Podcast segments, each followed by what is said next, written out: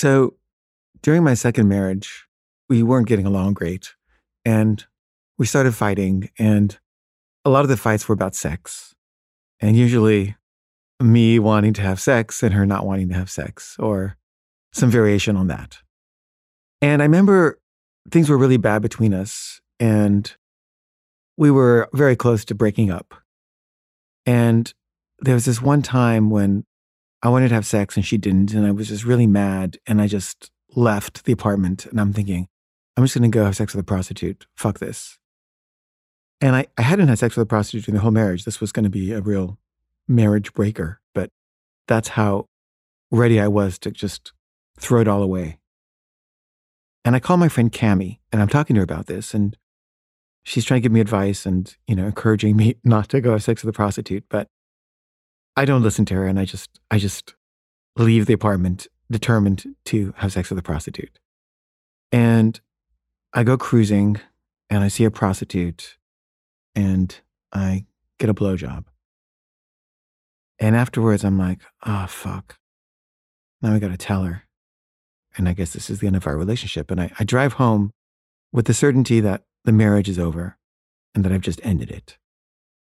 And when I get home, Suzanne says that my friend Cami had called her and they had a long talk. And Cami had convinced her that she shouldn't be so difficult about these sexual desires and that she was fine having sex if I wanted to have sex. And I was like, oh man, I wish you told me that sooner. Um, but I thought, well, if she's willing to rethink this and is basically apologizing for her attitude, maybe we shouldn't break up. And maybe I shouldn't tell her about the prostitute. And I'm a little conflicted about what to do. So I go to my therapist, and she was seeing both of us. Like she was my therapist, and she was also our couples therapist. And I tell her what happened. And I say, I'm, you know, I'm considering not telling her about the prostitute. And my therapist says, Kaveh, you have to tell her. And I said, Yeah, but if I tell her, she'll want to break up. And she says, Yeah, but that's her right and her choice. Like she should break up with you if she wants to break up with you, but you can't withhold that from her. That's not fair to her. And I was like,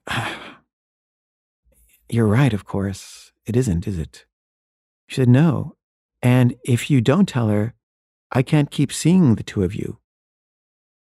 And I was like, Really? Like you'll stop seeing me if I don't tell her? And she was like, I certainly can't keep seeing you and her and not tell her. And I could see that she was right. Like it just felt right what she was saying and true. And I thought she's going to break up with me, but so be it. I mean, I deserve it, I guess, or whatever. And so I told her, and she broke up with me. And in hindsight, I'm so glad that happened. That was exactly what needed to happen. Like that relationship was over. And the idea that I would keep it going with a lie is just so antithetical to everything I believe in now. And I'm really grateful to my therapist for teaching me that.